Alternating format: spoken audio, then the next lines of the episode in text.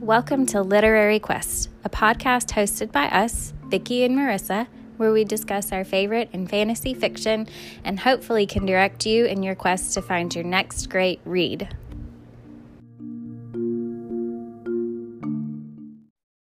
Welcome to Literary Quest. This week we're discussing Queen of Darkness by Anne Bishop. It is book three in the Black Jewel series and the end of the original trilogy.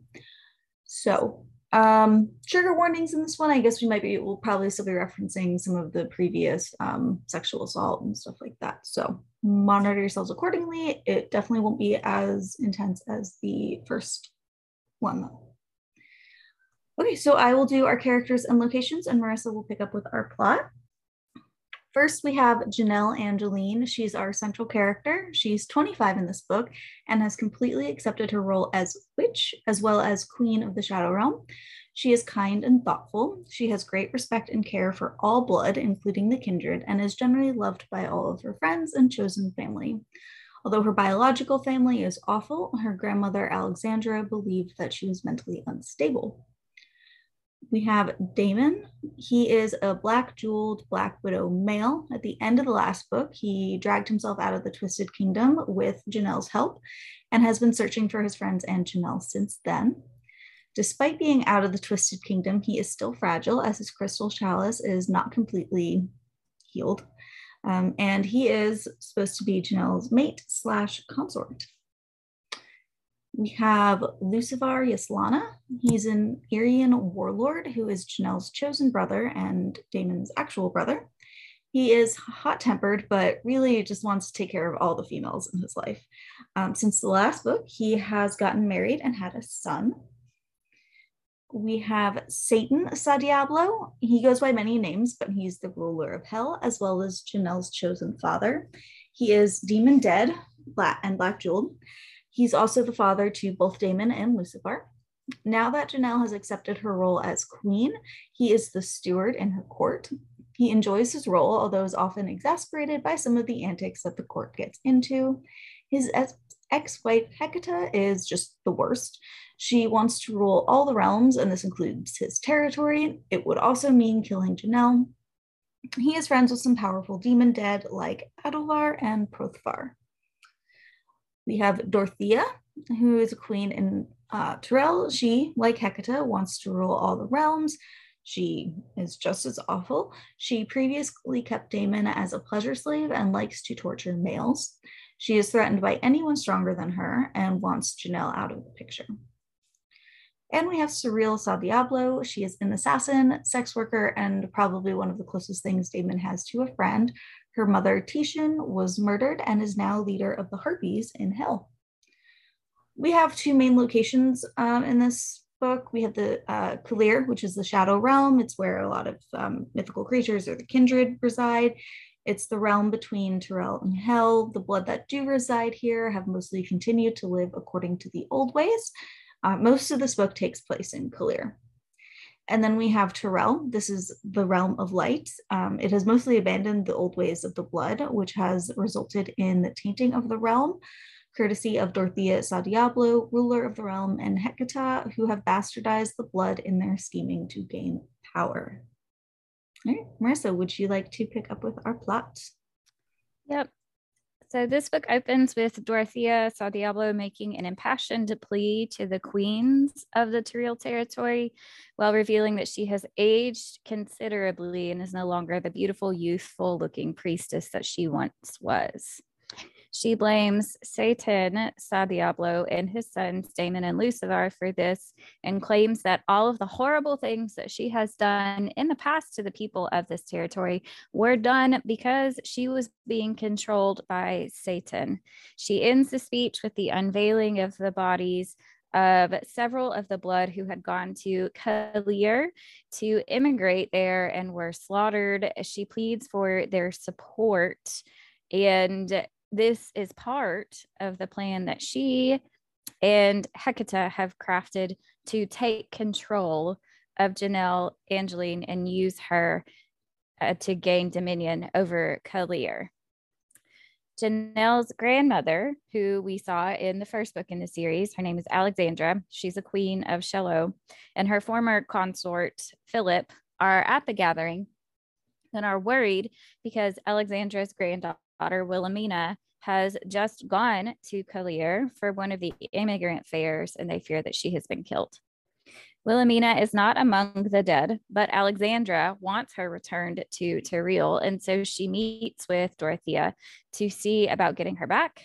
And they come up with a plan to have her returned that will basically involve kidnapping. But Dorothea demands that she also bring Jaenelle back to Terreille. Um, and that has to be the main priority because she is the queen of Ebon Askavi and is allegedly being controlled by Saetan. Alexandra can't believe this, uh, but she accedes to Dorothea's plan. Meanwhile, at the immigrant fair in Little Terreille Lucivar is looking for people to bring back with him to Ebon Rih, uh, which is his territory, uh, but also desperately looking for Daemon. It's been five years since he left the Twisted Kingdom, but Daemon has yet to arrive in Kaeleer to become Jaenelle's consort. His name hasn't appeared on any of the lists of immigrants, but by chance, after finding several Eyriens to take back with him, Lucivar runs into Daemon as well as Surreal and Wilhelmina at the fair and quickly makes arrangements for them in, to enter into service with him uh, so that they can come with him. Lord Jorval, who's a member of the Dark Council and who is under Hekatah's control, has a problem with this as he was to make sure that Daemon was placed with one of the queens and Little Terreille where he could be manipulated. But Lucivar is unmoved and he quickly whisks all of our friends off with them with him to the hall in Kaeleer, which is Saetan and Jaenelle's home. Jaenelle is out making rounds with the kindred in their territories, but all the rest of the first circle are present at the hall, which takes some getting used to for everyone. Also, Daemon has finally remembered the events of the night that Jaenelle was raped 13 years ago, but he still feels unsteady and unsure of himself around all of the men in the hall, especially around his father, Saetan, and his brother, Lucivar. Jaenelle returns to the castle and she and Daemon are really awkward around each other. Um, Daemon wants to be close to her, but he doesn't want her to feel pressured to be with him. And Jaenelle doesn't want Daemon to feel forced to be with her. So they're just very uncomfortable. Alexandra Angelline and her entourage show up at the hall, demanding that Wilhelmina and Jaenelle be given back to them so that they can return to Terreille and Saetan basically says that if he had a choice, he would see them all executed for the trauma that Jaenelle endured at Briarwood because of them. But as it would upset Jaenelle, and as it's not his place, but the queen's to decide their fate, he allows them to stay at the hall. Alexandra confronts Jaenelle and believes that she is a puppet being controlled by Saetan. As the eccentric child and seemingly odd woman she has become, couldn't possibly be so powerful. However, when a escort or guard of Dorothea's, who is enchanted to stay hidden um, by Dorothea and Hekatah, attempts to kidnap Wilhelmina and kills a young kindred tiger prince in the process, they all learn exactly how powerful Jaenelle has become. Jaenelle banishes Alexandra's entourage from Kaeleer forever, and she destroys Alexandra's ability to do more than basic magic. This temporarily thwarts Dorothea and Hekatah, but they form a new plan when Kartane and Lord Hobart approach them to undermine the rule of Jaenelle's first circle of queens in Kaeleer. Lord Hobart is uncle to Jaenelle's friend Karla, Queen of Glacia, who exiled him when she ascended to the throne, and he wants his title back. Kartane is also really salty because he tried to get Jaenelle to heal him because he is suffering from an illness that affected all of the men who uh, basically tortured and raped children at the Briarwood Hospital. And everyone else has died but him, and Jaenelle refuses to heal him, which is really great. So the queens return to their castles, and Daemon and Jaenelle finally get out of their own way and become romantically involved. Things go awry, though. Morton, Karla's cousin, is killed when he goes to investigate one of the gates that lets them travel between realms and discovers that the town has been overtaken by Terreilleans. Karla is also poisoned and dying. But fortunately, she had a ring crafted similar to the one the men in the first circle wear, which alerts everyone that something has happened, something has happened that's bad, and uh, erects like a, a shield around her to protect her. And so Daemon arrives at the castle and takes Karla to Jaenelle, where she begins to heal her. But due to the poison, Karla loses the function in her legs. After this, several attacks occur throughout the realm, and it becomes obvious that Kaeleer will have to go to war against Terreille, just like they did 50,000 years ago. Jaenelle is adamant that war be avoided, though, because she has seen in the magic webs that Black Widow witches can use to see the future that if Kaeleer goes to war, everyone in her first in her first circle and everyone that she loves will will die. And so will a lot of other people. She has seen another web that will result in the killing of all of the blood, but she's been working on another plan to try to separate the good blood from the bad, which Daemon helps her with. And so Jaenelle demands that everyone stay at the keep um, and order their people to retreat, which no one likes, and they all get really pissy about it. Dorothea and Hekatah make a plan to use Jaenelle's loved ones as bait to get her to submit to them. So they kidnap Lucivar's wife and child, which of course causes Lucivar to go to Terreille to get them. And then Hekatah sends a note to Saetan saying that they have Lucivar. And so, of course, Saetan goes after them, knowing that they won't trade Lucivar for Saetan, but hoping that his captivity, along with the others, will spur Jaenelle into taking action. Again, everyone is pissed, but no one realizes, except maybe Karla, that Jaenelle has a plan. She and Daemon have been working together to weave a massive web, which Jaenelle will use to destroy the bad blood and save the good blood.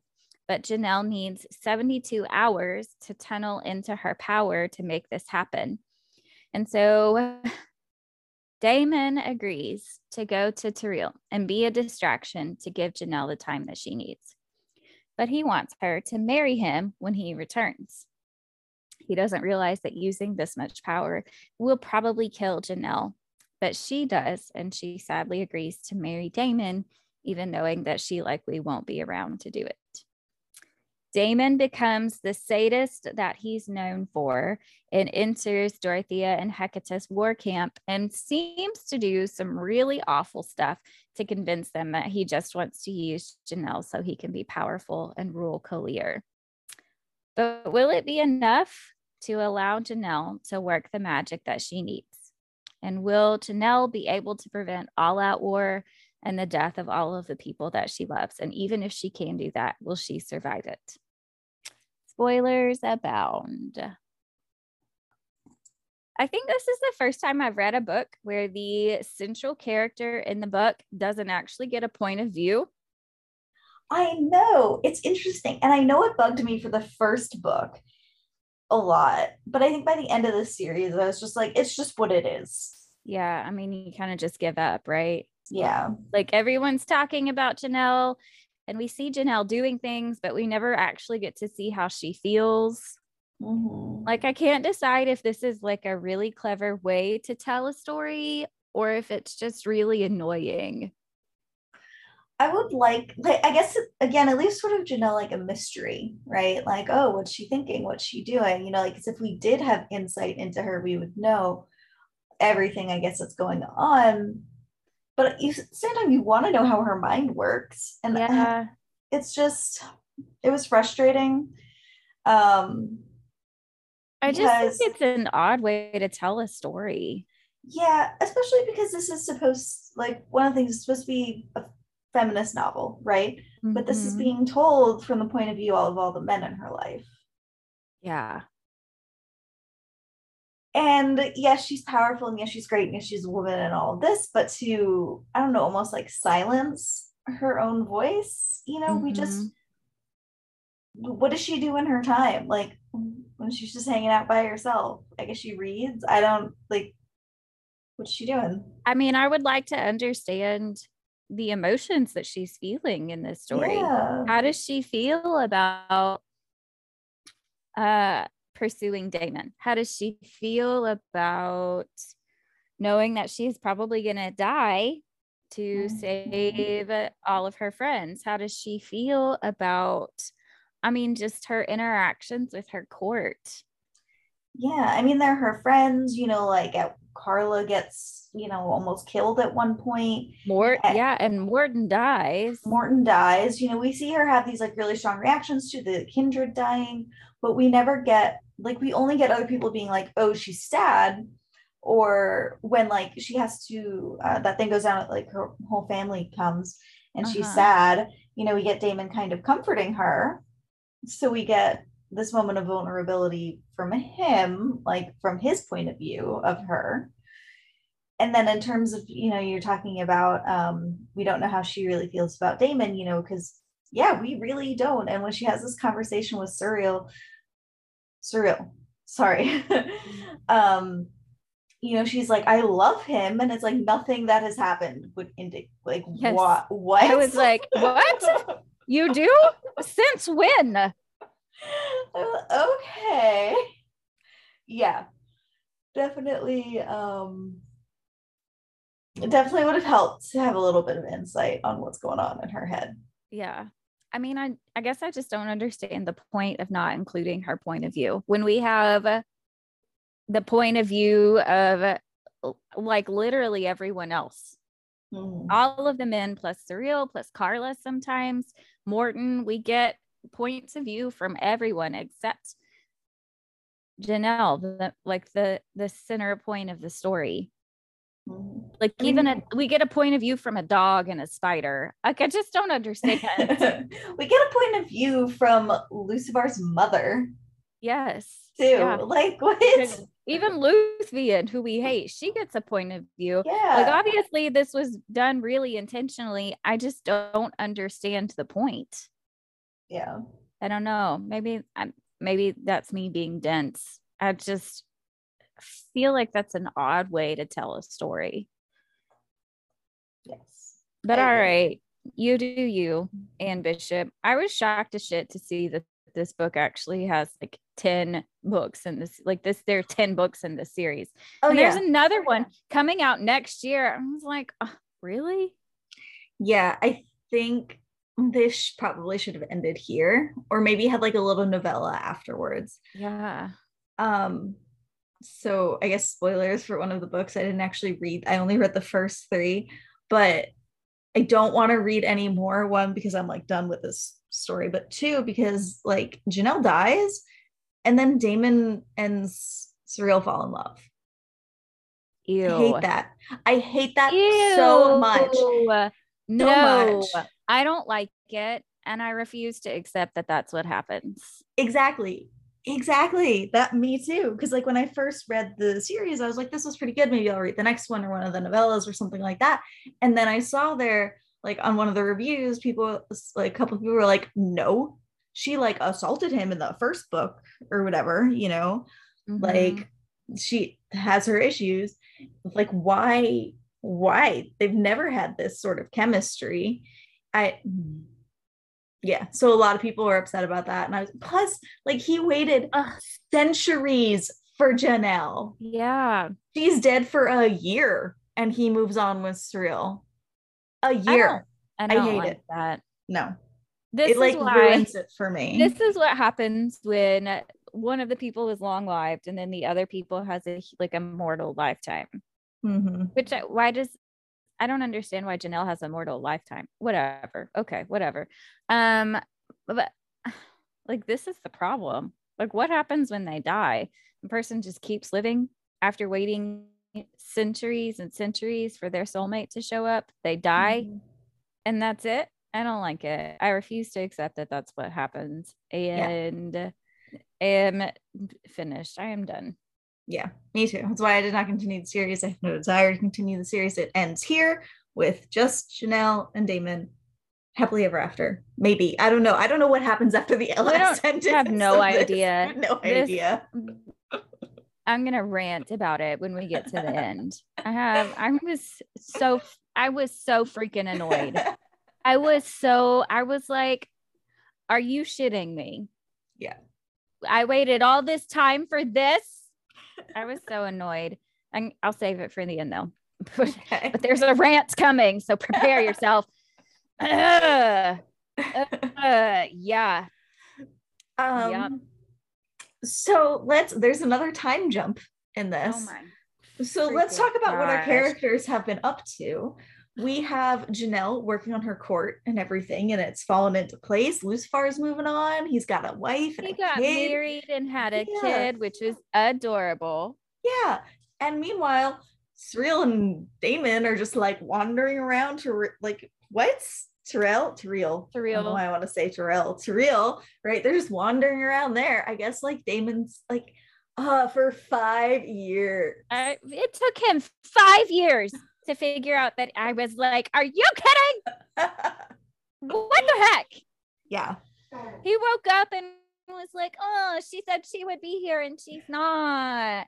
My dude, she spent three months convalescing after mm-hmm. trying to build this path for you to get out of the twisted kingdom.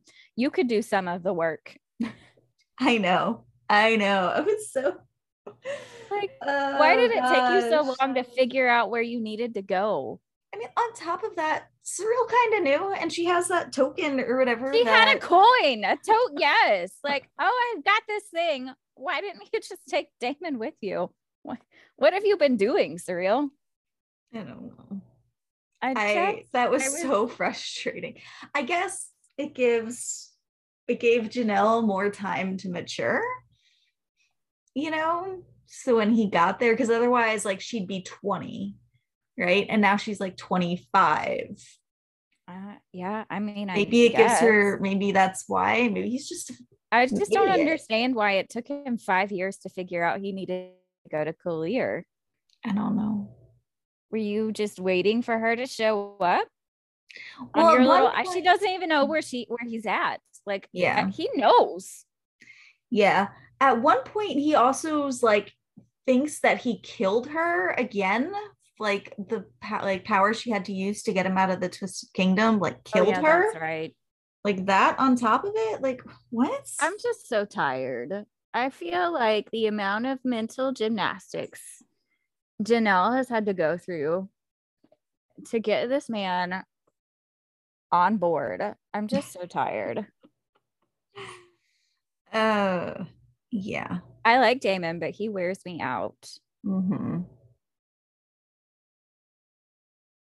Also, so he finally does go to Kaeleer Mm-hmm. and just happens to run into Lucivar. And he's like, What the hell, man? you weren't even on any of the lists, which is not his fault. But Daemon is so like uh, angsty and yeah. Like he's still fragile from his chalice being shattered and put back together because not all the pieces there's like a few pieces that are not in place yet which jaenelle fixes for him but he shows up and lucivar he sees that lucivar has a wedding ring and he's like oh my gosh they got married like that's a leap that you took right there Yeah. He just assumes that I think that like everybody wanted witch, you know, like Mhm. th- and um so yeah, so he's like, oh, Lucivar married her. Um yeah and there's a conclusion let me jump to it Yes, he doesn't mean- ask. Like I would totally be like, "Oh my god, you got married! Congratulations!" I mean, I guess I don't. I mean, I like mean, at least, you could just say like did you marry jaenelle who Yeah. are you married to or like, is she alive? He didn't even ask if she was alive. He- it was so that- yes, bizarre. he was like, "Oh, she's dead." Like you didn't don't ask, tell me if just she's alive. And then he saw like Lucivar was talking about him and he saw Lucivar's wedding ring. He's like, oh, they got married. Like, mm-hmm. what, what is wrong with you? Just ask the questions. Why are mm-hmm. you being such a coward? You 17 year old, 17 year old, 1700 year old, like sadistic warrior man is afraid to ask the questions. I mean, he's never been in love before. I guess. And that probably just highlights the the fragility that he's still like experiencing after being in the twisted kingdom. Like I know it was very traumatic. He's and he's experienced a lot of trauma. And so maybe asking those questions just feels like something that he cannot tolerate at this point. I feel like I'm not being very compassionate towards him, but I was just so frustrated.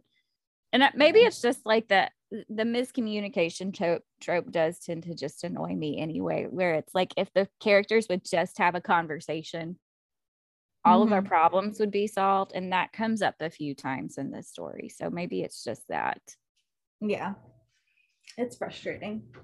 But I do like he's finally away from all of the um awfulness that's real. Yeah. And he gets to um, clear and they go through like the three rules or whatever and the third one is to obey. Mm-hmm.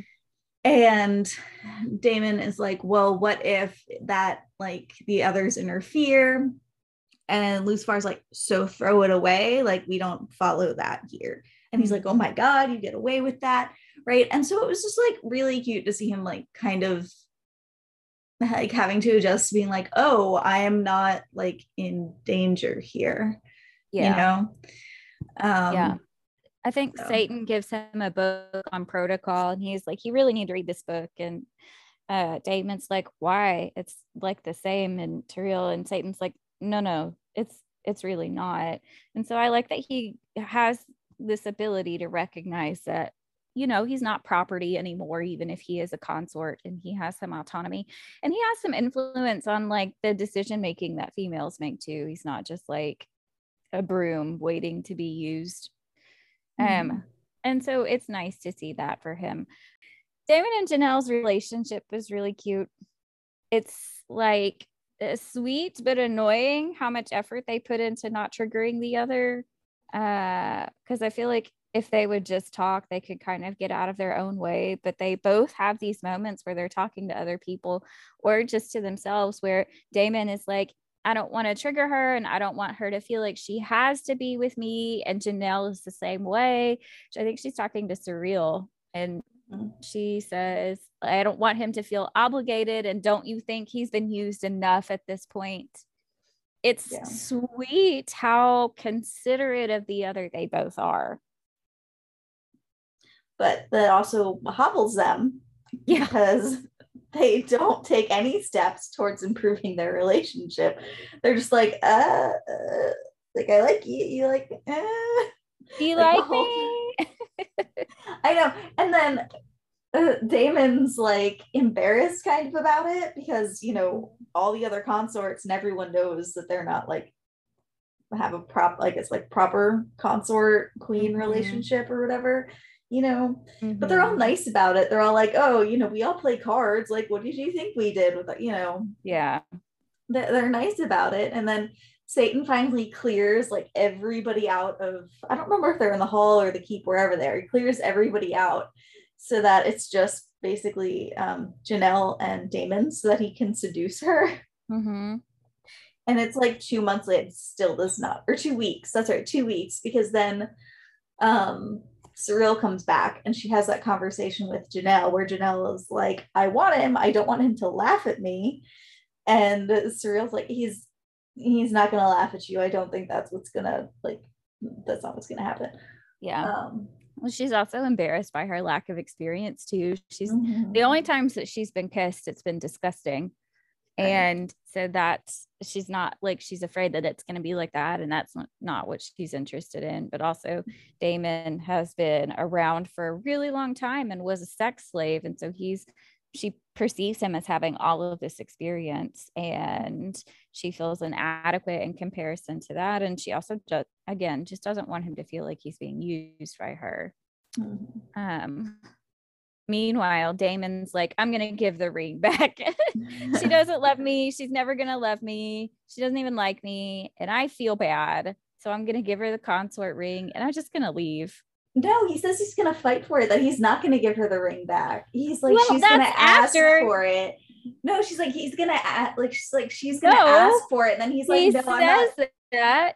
Yeah, he starts out feeling that way though. He's like, she doesn't even like me, and then she she does that, and he's like, no, I'm gonna fight for it. He's just very like unsteady in his place in this in this in her world, basically. Yeah. I don't, there's just a lot of angst because it does mm-hmm. start out with him being like, I'm going to give the ring back. She doesn't want me. I'm embarrassed and I'm going to leave. And then she does something and he's like, No, I'm going to keep it. right. He's, just, he's like, No, I'm to fight for the ring. Like, no. oh, and do you know how relieved I was when it was an like, actual ring? It was a literal ring and not another cock ring. Yeah. I was like, I I was relieved because I was like, is this another like it was a cock ring and I just glossed over it because I didn't want to, but no, he like twirls it on his finger. And I'm like, oh, yeah, that ring is an actual ring. All the other rings are cock rings. Like their wedding Why? rings are real rings. I don't I don't understand. Um uh but how did I not realize that Daemon had never had sex before? So um Surreal confronts surreal confronts Jaenelle and is like, look, Daemon is being a sad, mopey little puppy. Just just a sad guy. You need to put him out of his misery. Either like bone him or cut ties. And Jaenelle says, like, don't you think? And J- Surreal's like, Daemon has never had sex before. He's nervous too. That's right. She's, yeah, he's, he's nervous, nervous too. too. He's never done this before. He's done all this other stuff, but he's never had sex before. And I don't, how did I not ever realize that this was a thing? I don't know. I, I thought I, I even just, said it at one point. Yeah, I did not. It did not occur to me that, I mean, I knew that he had like either accidental or self enforced erectile dysfunction, but they finally decide like okay we're gonna we're gonna kiss and we're gonna do this together mm-hmm. and they make a plan and they go through with the plan and they're both in their robes and they're both really nervous and jaenelle's like i don't know what to do and Daemon is like what if we just hug each other? Mm-hmm. which was precious. Yes. I love that they start out just with that. It progresses from there but i really think it highlights like intimacy can be so much more than penetration. Mm-hmm. and you could feel how uncomfortable they both felt in this scene and how nervous they both were and i think my note was like gosh how does anyone ever have sex when they feel this way so i thought it was really well written mm-hmm. yeah i thought it was handled pretty well but yeah, he's nervous too that like he mentions um at one point he's like he knew like a thousand ways how to like touch and please and caress a woman, but he couldn't remember a single one. Mm-hmm. Like going into it. It's cute, it's sweet, you know. It's, yeah. Speaking of the men in this book, I think that Lucivar is the best one. He's my favorite one, I think. Yeah. He's possibly like the least problematic one although Daemon's not really super problematic either, but Lucivar, I think, is just the like best, maybe. He uh, trains the women so that they can defend themselves. Mm-hmm. And he takes care of them when they're on their period. He tries to take care of his mother, even though she's an asshole um, the story of how he taught Marian to defend herself with a skillet is just perfect. Lucivar is very pro woman, and I love it. Yes, but what's funny is that they're very like, don't fuss over me, get away from me. Mm-hmm. They're like, no, don't fuss, don't don't do this, um, which I think is funny. At one point, his I think it's his wife who says, poor Lucivar, you try so hard to take care of like the women in your life, and we just make it so difficult for you. Mm-hmm. It's cute. It is cute. And he asks her about the sniffle books. Oh, yeah. She's reading a book that's making her cry, and he asks her about it, and she throws it at him. It's just precious. He's mm-hmm. precious. I love him. I also love that. So, Falonar, one of the other Eyriens that they're training, I think feels like insecure at one point about the role that he plays in relation to the other women because if they if they teach the women how to defend themselves why will they need men? why will they need the men? Logical conclusion there. Yeah and he asks Falonar do you know how to cook? And Falonar says well yeah of course. And uh, Lucivar says just because a woman knows how to catch her own dinner doesn't mean she's going to grow balls any more than you're going to grow tits just because you know how to cook. Yeah, I love yeah. that. Me too. I highlighted that too. I think yeah. it just highlights like just because you have the skills doesn't mean you can't need another person to to do that too. Mm-hmm. And I think it showcases the equality in the relationships that men and women can have. At one point, um, Jaenelle's family comes to visit, kidnap. I don't know. They come to they come to find her and Wilhelmina, right? Mm-hmm. And her family sucks so much. Like her grandmother is like so who is it's like Hekatah or Dorothea says make sure you get both of them or like definitely Jaenelle we need Jaenelle and Alexandra's like no I'm only gonna get Wilhelmina I don't care about the other one like I don't care about Jaenelle she's stupid she can't even do basic craft and it made me so mad. And then there's another part where like her mom just takes absolutely no accountability for her actions, where she's like, oh, like who knows what happened at Briarwood? Like I shouldn't have sent her there. she's like, oh, well, no, I sent her there because of her, like, because she was a weird child to begin with. And it's like, yeah. And you kept sending her back, even though she came back looking horrible and telling you that there were bad people there and bad things were happening. Yeah. Take some accountability. I hated her family as well. I especially hated Alexandra. Yeah. I mean, her mom is dumb, but she's always been dumb. Alexandra is not dumb. No, not at all. I love what Saetan says to her. He goes, I don't know why Jaenelle ended up with you. I don't know why the darkness would place such an extraordinary spirit in the care of someone like you. You didn't deserve her. You don't deserve even to know her. Mm-hmm. Here's Saetan being like a good dad, at least to her. mm-hmm. uh, yeah. I also love that Saetan came back with um the fact that they're adults they're 27 and 25 jaenelle and wilhelmina are grown-ups they can make decisions yes on their own. But I do like how he makes this really great comment about how I'll have to find it because I can't remember what it is, but it is a really great comment about um, them being or her being emotional. Like you just want them from this one purpose for this one purpose. And when they don't do what you want them to do, you declare them emotionally unstable so that you can just do whatever you want with them. Mm-hmm. I was so, so pleased and they ended up it was their fault that or one of the people that came with them right basically tried to kidnap wilhelmina right mm-hmm. like i don't know chloroformed her essentially mm-hmm. i think mm-hmm. And it resulted in killing one of the kindred and you just don't do that jaenelle was super pissed right mm-hmm. so she ends up um, taking Alexandra to the abyss mm-hmm. and breaks her. Yes. I loved that. Mm-hmm. Loved that so much. But then Jaenelle was so sad about it. I was like, yeah. Don't be sad. She was awful. And like she turns to Daemon and was like, she was a good queen, wasn't she? And he was like, no, sweetie. No. Yeah. Well, I think that really showcases how much, I mean, every child wants to be loved by their parents. Yes. Right. And so we really see the vulnerability that she felt. And I think this just harkens back to her as 12 year old Jaenelle wanting to be loved by the people that are Mhm. supposed to love her, Mhm. right?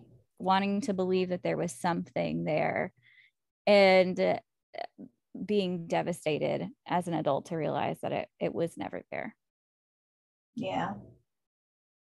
That's hard to accept as a child, but even as, I mean, as an adult too, like that rejection still hurts regardless of your age Mhm. and regardless of how powerful you are. And even as a queen, I mean, it still hurts to know that your family didn't care for you.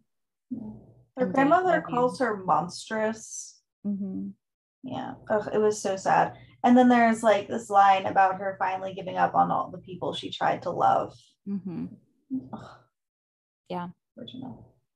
I mean, it's just really it's it's hard. I hated I also hated how ignorant Alexandra was and how dedicated she was to believing that Jaenelle was incompetent Mhm.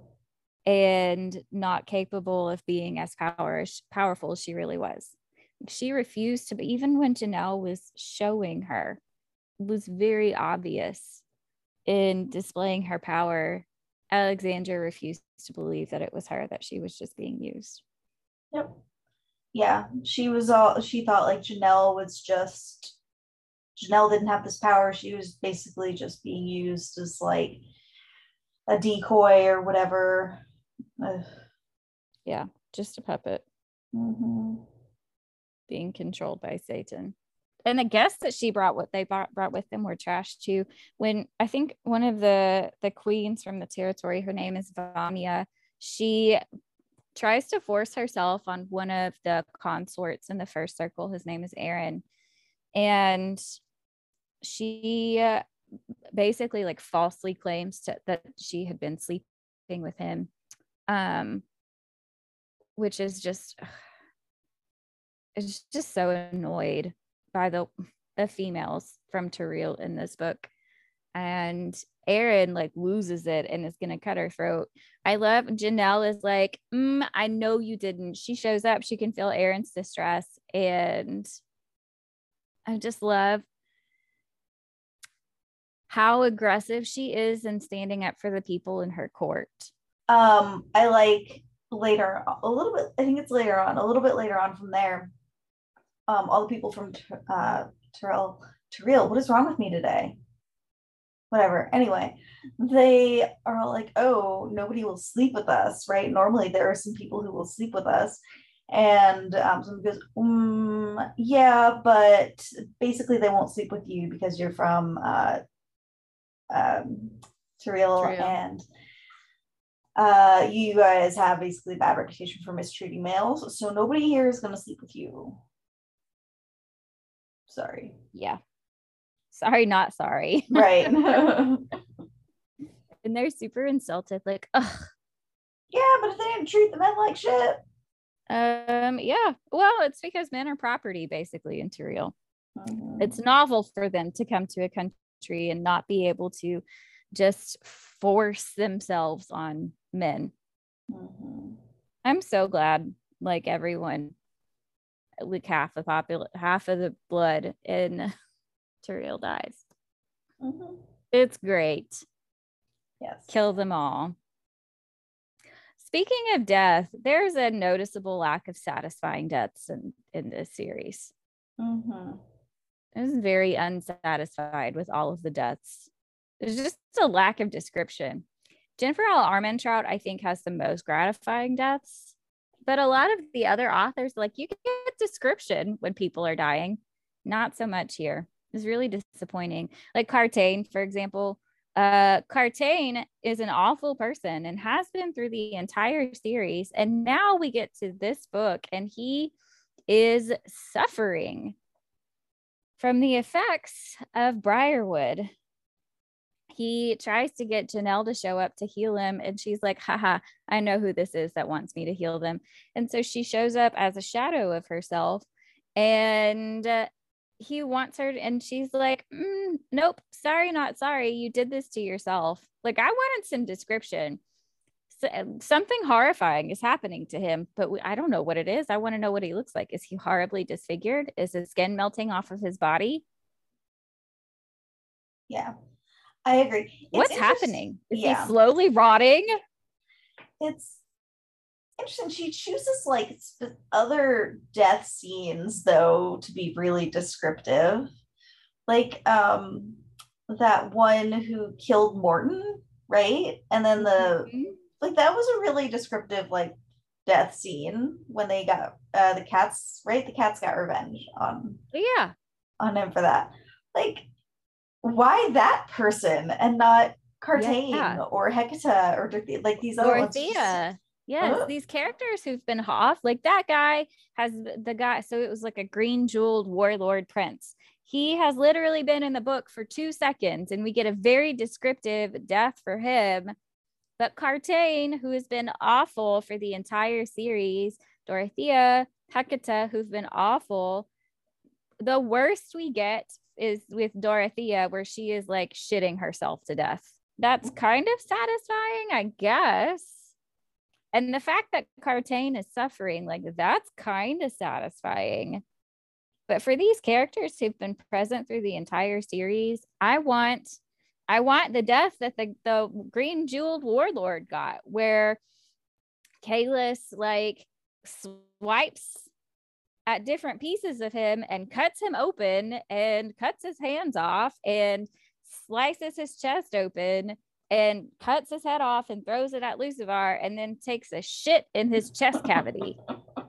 like that's a good, satisfying death. Yeah. The death I want also, that for these uh, annoying characters. I agree. Also, the death of the person who um tried to kill Karla. Yeah. Right? That was pretty like she cuts off like her legs, her arms, and then finally her head. Like descriptive, violent, loved it. But why her? Like, I mean, I get why, like, you know, obviously I get why, but like at the same time, compared to everybody else, why that? Like, why her? Yeah. Or like Jaenelle explodes the guy that tried to kidnap Wilhelmina. Yeah. I'll take that. Mm-hmm. I need that type of suffering for the people who have caused the most amount of suffering. Mm-hmm. And I don't get it and it left me feeling unsatisfied. We know Hekatah is like slowly rotting. Yes. At least. And that's really nice. That is very nice. I picture like the grandma from SpongeBob that's just like a spine and a skull and brown nasty skin. In the wheelchair, I like chocolate. Yeah. Chocolate. That yeah. Yeah. Yeah. I'm picturing something kind of like that it is amazing how like certain episodes of SpongeBob are just like so ingrained. I feel like in isn't that generation. horrible? right? I just am. It's such a dumb show. It's but it is. I mean, the Middengard worm from right. ACOTAR. I always picture the Alaskan bullworm. Mm-hmm. And then in these Facebook groups that I'm part of for ACOTAR, they'll periodically do these things. It's like, okay, SpongeBob meme dump. And there is so much applicable crap from SpongeBob for ACOTAR. Why? They're perfect. Why? I don't know. It's inescapable. And it annoys me how relatable it is. Because SpongeBob was fine, but this shouldn't be like the timestamp for the generation. oh, apparently it is. apparently it is. Yeah, it's it's bizarre. Very. I don't know what it is about SpongeBob, but it has left an indelible mark. uh, you mentioned Morton's death. That was mm-hmm. kind of a bummer.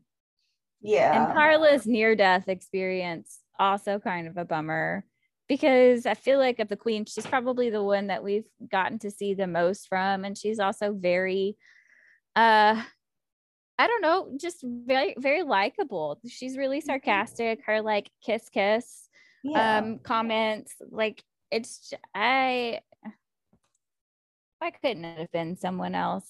I don't know. Well, I mean, Jaenelle meant like I think she ends up pretty much healing.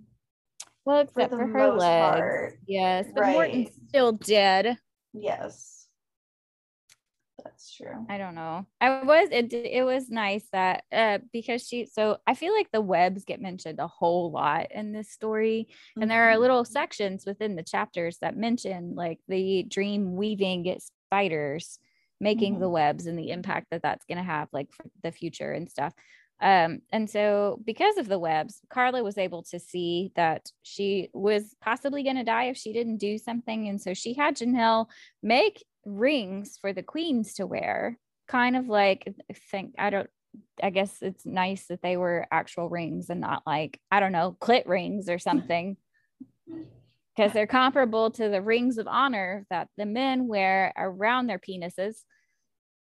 So I guess mm-hmm. it's nice that we didn't at least get that, didn't get that. But I do think it's nice that she's able to use her magic to say, like, okay, we might need some rings to connect us to. Yeah. I, I like that. I like that scene where she gets her ring activated, right? And she opens her door, and then there's like a bunch of the guys, and they're like, oh, mm-hmm. hey. Yeah. Looks like you're on our wavelength now, too. Yeah and i i love with that the relationship that the men are able to have like the relationship that the men and the women have with each other how protective they are and how close they are it's nice to see that. Mm-hmm. and that grows even more because they can feel things through the rings with each other now too. Yes. I got very annoyed after Morton dies, and it's like, oh yeah, we're probably going to have to go to war, or we're already kind of at war, but it's not official. And Jaenelle was like, we're not going to war. And everyone is angry about it. She tells them all to come to the keep, tell their people to retreat as much as they can. Everyone throws a fit. Mm-hmm. Like they don't know that she's going to take care of them she could have told them her plans. Yeah, mm-hmm. that probably would have been helpful. But she's always taken care of them in the past. So couldn't they just do what she has asked them to do without being a dick about it? Nope. They could no, they didn't. They were really pissy and annoying. Mm-hmm. And then they're like, oh, it's Daemon's influence. Yeah, Daemon. Bah. The person who annoyed me most in this situation though was surreal, right? Yeah. She's like, well, I'm going to go do something. Right. And then she's like, well, I don't know exactly what I'm going to do, but at least I'm going to do something. And it's like, that something yeah. is going to get you killed. Like, that does not make you heroic. No, doing that. Stupid. I, I think I kind of just dislike her character. Like, I know she's kind of a badass, but at the same time, I just don't like her character.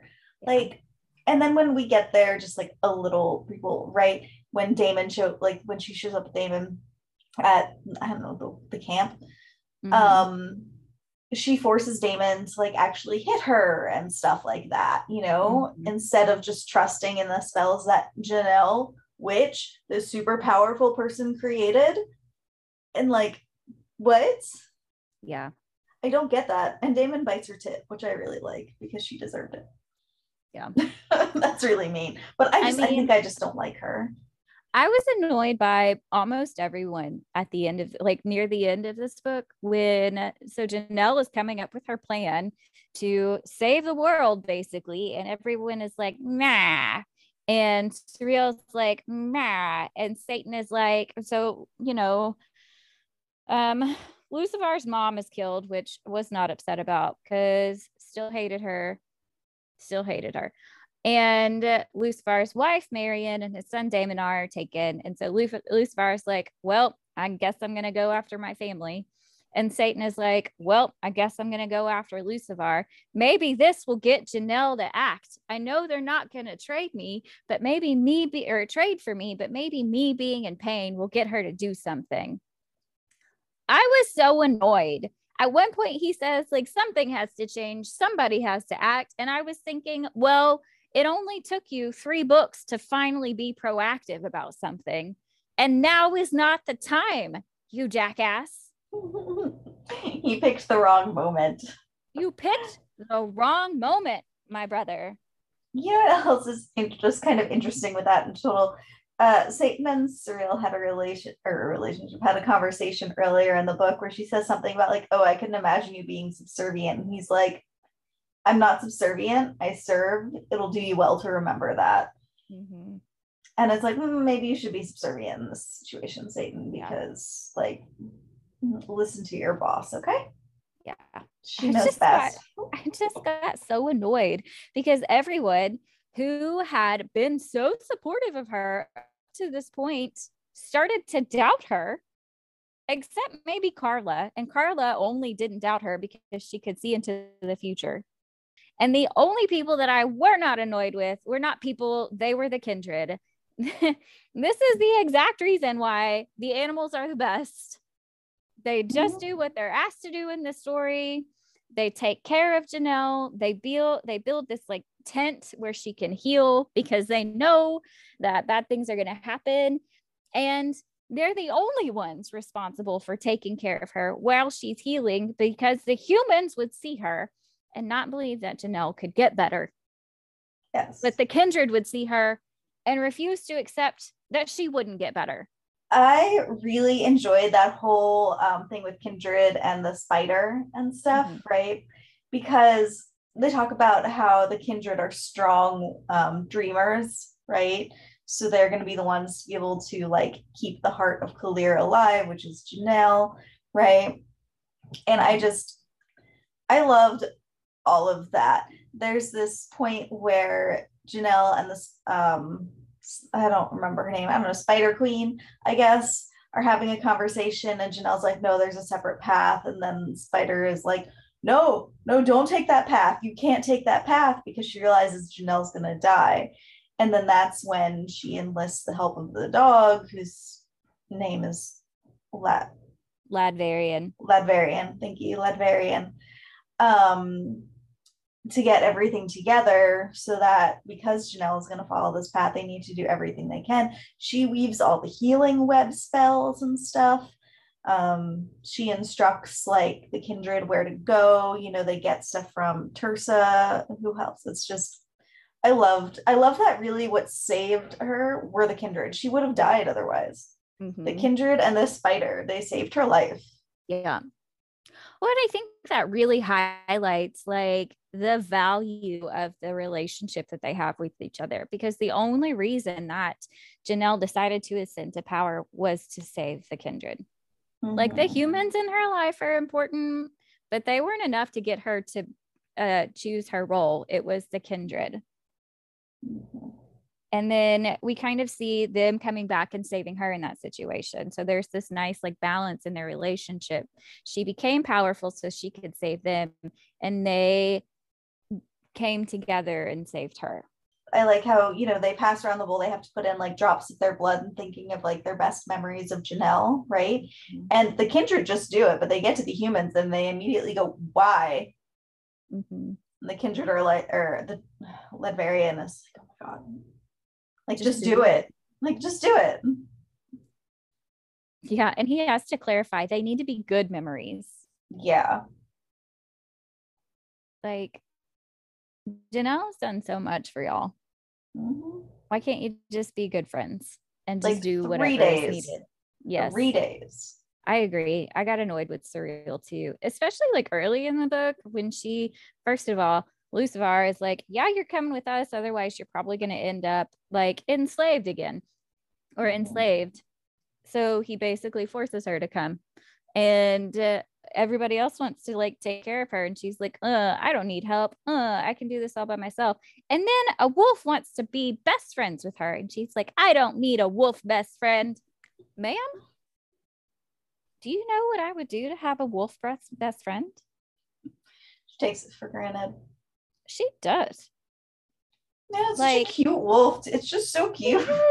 He just wants to like I don't know, snuggle with her and mm. go everywhere that she goes and take care of her and protect her. Like, mm-hmm. I want mm-hmm. that. I'm sure it's because she hasn't been able to depend on anyone for like her whole life. Yeah. I mean, but like, even if it was literally just a pet and not a kindred who like didn't want to take it, it was just like a cool pet. Yeah. like gets an honor when a pet chooses you. Mm-hmm. Yeah. She says at one point, which is interesting because it's kind of her noticing that she's in a safe place. She goes, she mentions that like when she was a sex worker, they would say puppy love to mean like, you know, if one of the Johns, I guess, um, kind of started falling for them, right? But then she says she had ended up in a place where when someone spoke of puppy love, they were talking about a real puppy. Yeah. And I just thought that was cute and kind of funny. And also, I meant to make a note about this, but I didn't. They call all the guys boyos. Yeah. I don't know why. Yeah, I feel like they picked that up really hardcore in this book too. Yeah. Boyo. The mm-hmm. boyos. The boyos. Yeah. yeah. Um, so we started reading this book, the ser- this series, because this was allegedly the series that Sarah J. Maas ripped off for ACOTAR. Mm-hmm. And now that we're at the end of it, I really don't see that. I mean, maybe the Eyriens with the wings, and there are some jokes about wingspans, but this seems a lot more like the Throne of Glass series than the ACOTAR series. Yes. And I think I, I think I had mentioned that too. Yeah. In our first episode. episode. Yeah. yeah. Mm-hmm. Jaenelle is I much mean, closer to Aelin than she is to Feyre. And I mean, there were some things, right, in that first book that you could see, right? There was that yeah. run and all of that. You know, there was some stuff that, you know, translates, I guess, into ACOTAR, but like the rest of this series, no, much closer to Throne of Glass and Aelin than it is to Feyre. And even with that, it's not like plagiarized. No. I feel like these are elements that you would find in other series as well. Yeah. Female character with an enormous amount of power. Mm-hmm. That's Shadow and Bone. And then they mm-hmm. lose their power or almost die at the end of the series. Also, Shadow and Bone, too. Mm-hmm. Probably some other ones that I can't think of right now. So, this isn't like no, a this... single concept that has been pl- plagiarized from one story to another. Right. Now, the tunneling down into the power, that's kind of like it takes Jaenelle three days to tunnel into all of her power. And th- th- we, that concept does kind of come up with Aelin, mm-hmm. except she's tunneling for like weeks. Yeah. And we have the whole she's going to sacrifice herself and not tell anyone mm-hmm. sort of thing. That too. Mm-hmm. So while Jaenelle is making all of the plans, and Daemon kind of is kind of involved with that,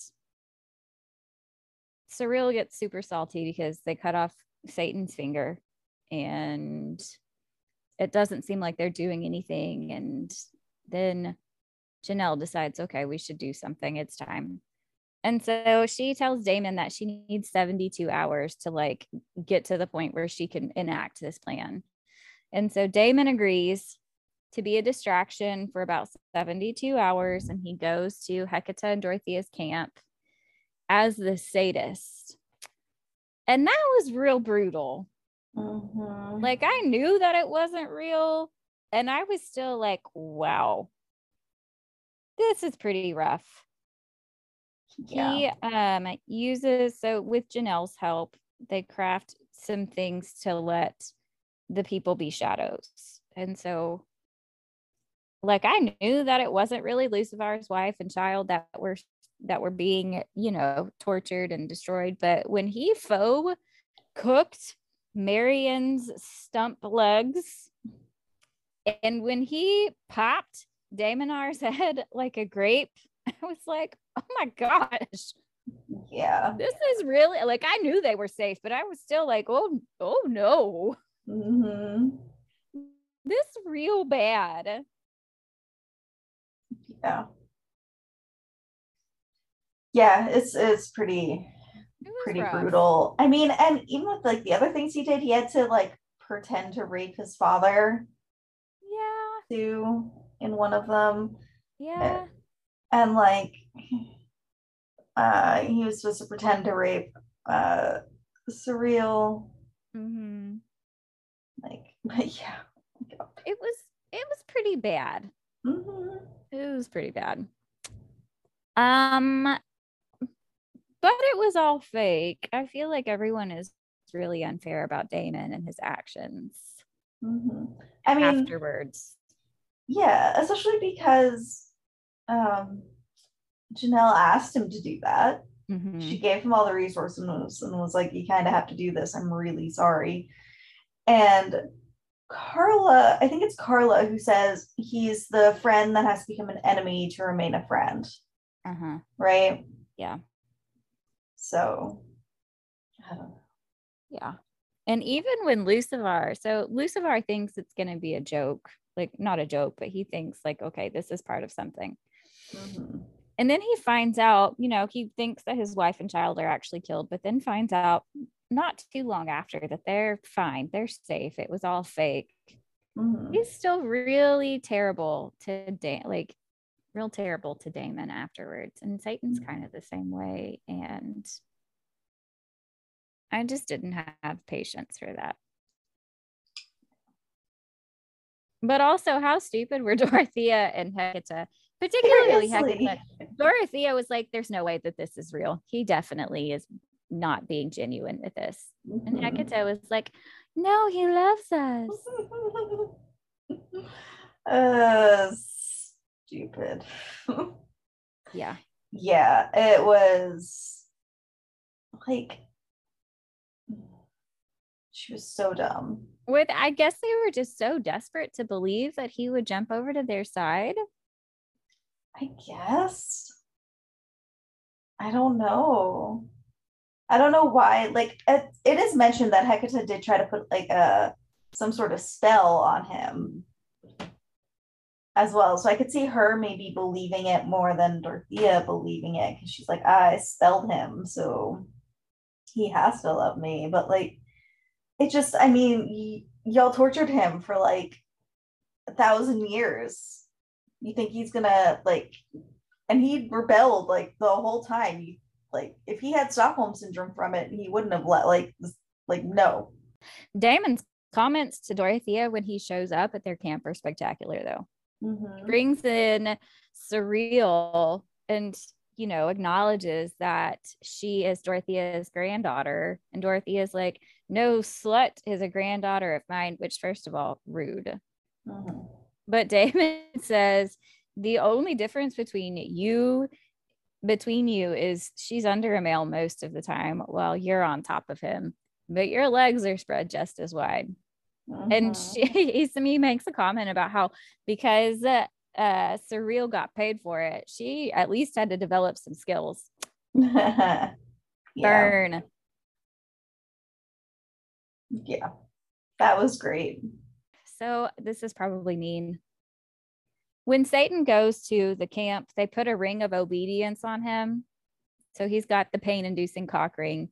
And I do kind of take some satisfaction in, in him having to wear it and experience the pain that Lucivar and Daemon experienced for centuries. Mm-hmm. His sons suffered for a very long time. And he did not put any effort into trying to find or help them until it became relevant with Jaenelle. So I think he should feel some of their pain because he was negligent. Also, what is going on with Saetan's penis? Yeah, I was confused because like the cock ring didn't do anything to anyone else's penis like that. Yeah. And well, I guess because he, he's dead. Yeah, because he's dead and because he's kept out in the sun for like a day, so it drains his power, and he's really old. Like that, I don't know. So, side note, the fact that drinking Jaenelle's tonics gave Saetan the ability to have erections again, like I just don't even know what to do with that information. Um, uh, it's weird, but being chained up with the ring of obedience and left out in the sun causes his penis to shrivel up or something. Daemon, when he takes him into the cabin and pretends to rape him, he takes the ring of obedience off of him. And he's like, the description is he's just like looking at it like, I don't know what to do with my hands at this point, right? yeah. and so like but we get no description. Like what is is it shriveled up? Is it like a dried Did up earthworm burst? on a hot sidewalk? What happened to this penis? yeah. Daemon's just very concerned about it. And now I am weirdly curious about Saetan's Venus. Like you introduced it. How are you going to drop that and not say anything else about it? Mhm. It's weird. It is weird. And then because we know the thing about her tonics, I'm like, well, maybe her tonic will just help again. Like, you know, Yeah. like is this and then he had that relationship though with that woman like Sylvia, which I Sylvia. mean, like that was a weird random thing thrown in that I just felt like I mean, I was kind of happy for him, but it just I didn't need that to Yeah. the plot. Um and he was able to, you know, have sex with her.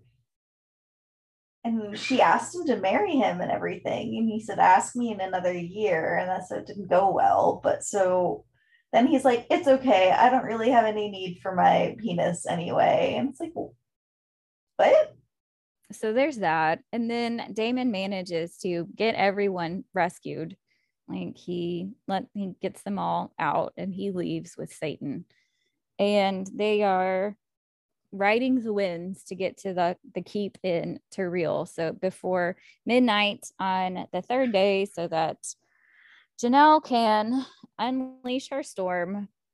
And Saetan has this vision where he's seeing all of the webs and all of the the demon dead are sacrificing themselves and the demon dead are like dead for real now which is sad so i don't i don't really understand how you become demon dead but prothvar and Andulvar and mephis are are like dead dead for real now. And it was really sad. I know, I teared up. Um, especially like what made me tear up was when oh, was it Andulvar talking to Saetan when he goes like um when he says it's a good way to fight or something? Like yeah it's gonna destroy us all but it's a good way to fight or it's like oh i don't know like something about like people sacrificing themselves and this is like a whole group of like people sacrificing themselves and i just yeah uh, Well, and it's people that have been Saetan's companion for like 50,000 50,000 years years. That's Yeah. hard. Mhm. Plus, literally all of the demon dead people in hell now. Like he, it's cleaned out. There's nobody left. That's yeah It's just people that have been Saetan's companions for a very long time, Mhm. and children and best friends, and it's it's a lot. So it was sad, but sweet too because they did it to help Jaenelle. Like Mhm. everyone was on the same page with Jaenelle, except the people who should have been on the same page with Jaenelle. Yeah. It was nice. I liked the way that that kind of got pulled in. And then, so Jaenelle unleashes like everything. So they call it the maelstrom. And she takes out 40% of the blood in Terreille and then knocks 30% of them back to just basic magic, which is enormous. And then very few of the people in Kaeleer die or lose Mhm. their power, which is really nice. The same thing with Little Terreille, like a lot of the people lose their power. Um, which I think is very satisfying. You want the people who are bad to suffer. Mhm. I feel like it would have been nice if there had been more of a description of Jaenelle's maelstrom, like what was actually happening out. Of, they t- they describe it as like a big storm, which okay, that's fine, I guess. But it would have been nice to have a little bit more description. But the description that we do get of Jaenelle like falling through all of the webs and Mhm. Saetan and Lucivar and finally Daemon slowing her down so that she doesn't just completely destroy them. That was a nice description. Yes. I loved the way the webs in that were described too, with all of the jewels on them. Like it gave this really pretty picture in my head. Yeah. Mhm. So those descriptions were really great. I feel like we got a lot of web descriptions this go around and it was it was nice to have that. The actual like some of the action scenes, I wish that we had gotten more description from that perspective, but the descriptions that we did get were nice. Mm-hmm. Yeah, I think it's interesting because clearly the author can do descriptions, right? Mm-hmm. Like with no problem. And they're good and they're nice, but then she decides to leave certain things like a mystery, I guess. And for me, that's frustrating. I want to be shown, like in my brain, like what something is. I don't want to just imagine it. Like, I don't know if you know it's like yes there's a point to leaving certain things you know completely a mystery or whatever and having to force you to imagine the scene yourself but like mm-hmm.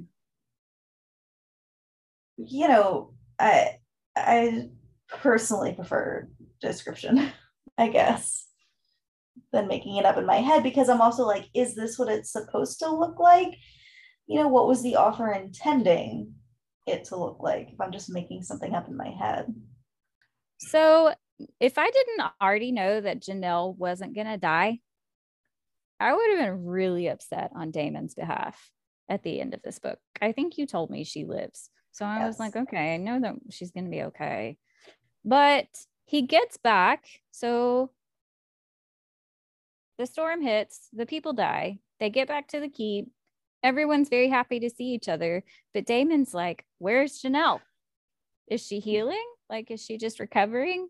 I know it was a pretty intense amount of power. So I get like she's she's got to be healing or something. Maybe she's just tired. And then he finds out that she's probably like dead and wasn't anticipating living and is just gutted. And I if if I hadn't known that she wasn't going to die, I would have been very upset because he has suffered so much and he gets back and he thinks he's going to get married and he's thinking about visiting the jeweler and picking out a ring and he gets home and Lucivar's like sorry dude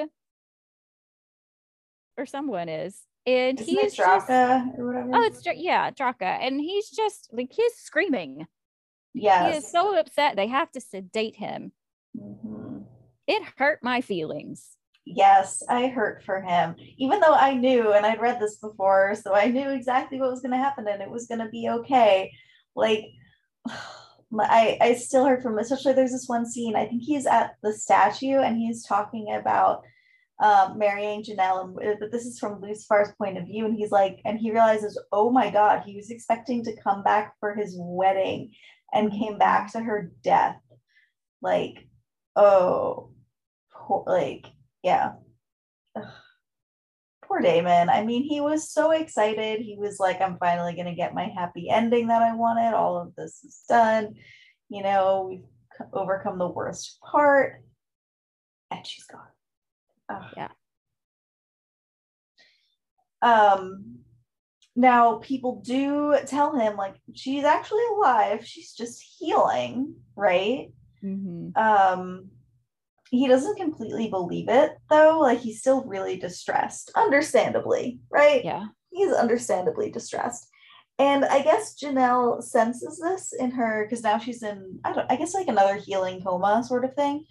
Mm-hmm. um she comes out of it early and the kindred are like she's gonna have to like it's gonna take her longer to heal now because of that. She came out for you.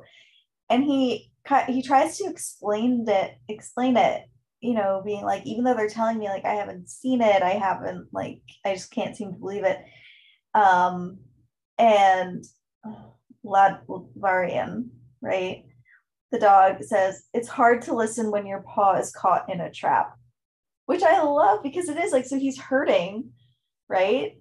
Yeah. And it's hard to listen to other people being like, it's going to be okay because he's in so much pain. And I love that this dog was able to make this analogy mm-hmm. too, to a human like that. It was just, I love that moment. Yeah, I did too. I also mm-hmm. like that the dog is like, I mean, I guess we could have like shown you. you. Yeah. Yeah. And Daemon is like, I really don't know that that would have made much of a difference. Yeah. Which I think is fair.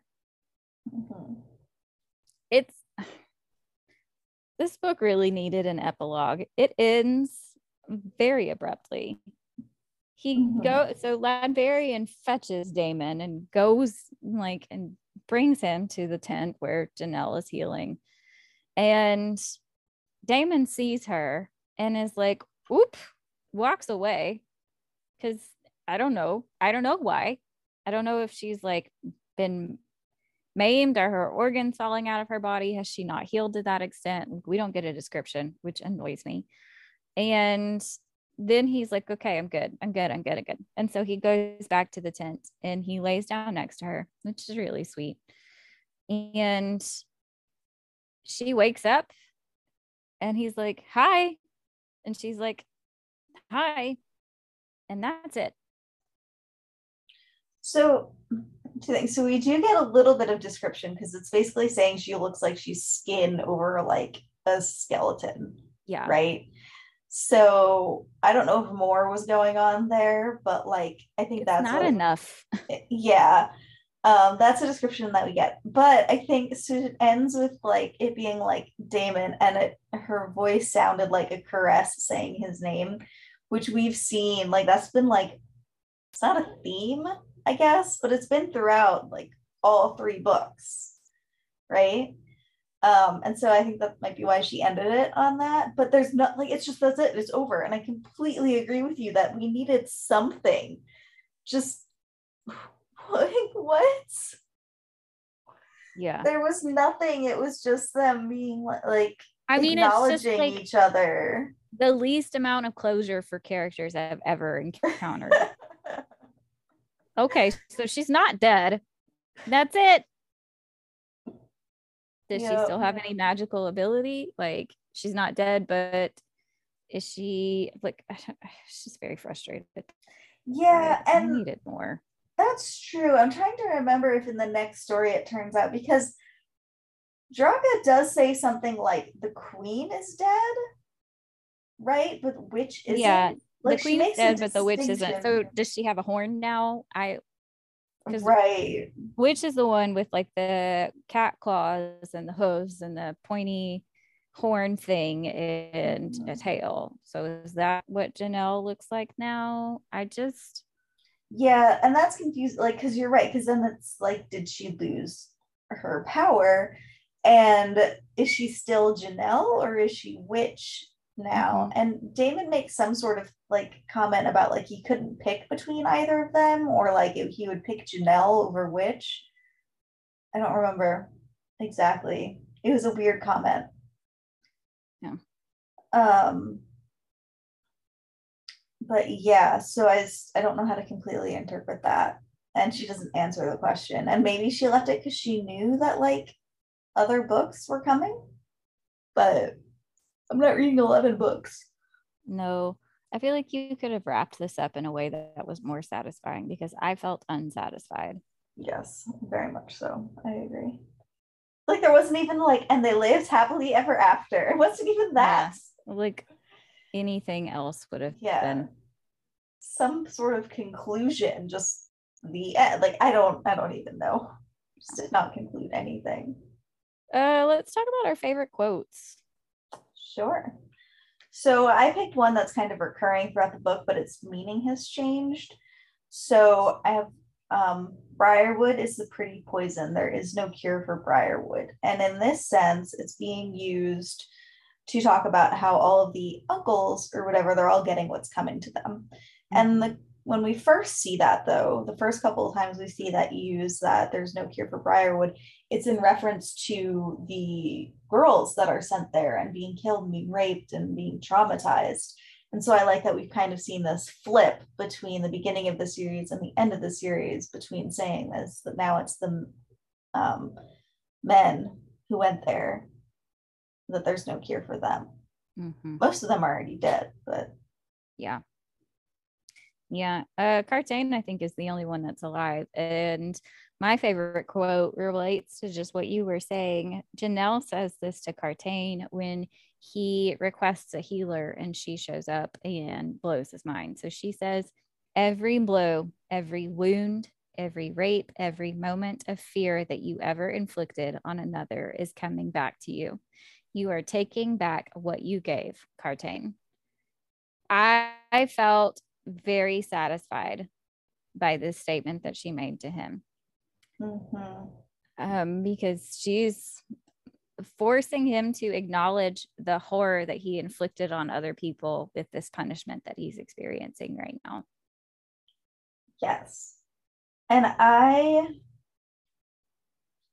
that reminds me of, it's funny, Game of Thrones, where um, the woman goes, um, tell Cersei, I want her to know it was me, right? Yeah. Because she's like basically she's admitting to it. She's like, I did this. I want you to know mm-hmm. that it's because of me that this is what's happening to you. Yeah. Yeah. Anyway, I wish I could remember that Very satisfying. Yeah. Well, that wraps up Queen of the Darkness by Anne Bishop. Uh, join us next week. We will be discussing For the Wolf by Hannah Whitten and we'll have a special guest, Stacey McEwan or Stace Bookspace on Twitter, not Twitter, on TikTok and uh, Instagram. Uh, will be joining us. She she talked with us last year when we covered Throne of Glass, and when we covered one, uh, I think it was Craving Kaiva, the book uh, mm-hmm. by Zoe Draven. And so she'll be joining us next week and she will be sharing a little bit, I think, about the book that she has written called Ledge, which will be coming out in September. So we're really excited to have her back on our show, and we hope you join us for that.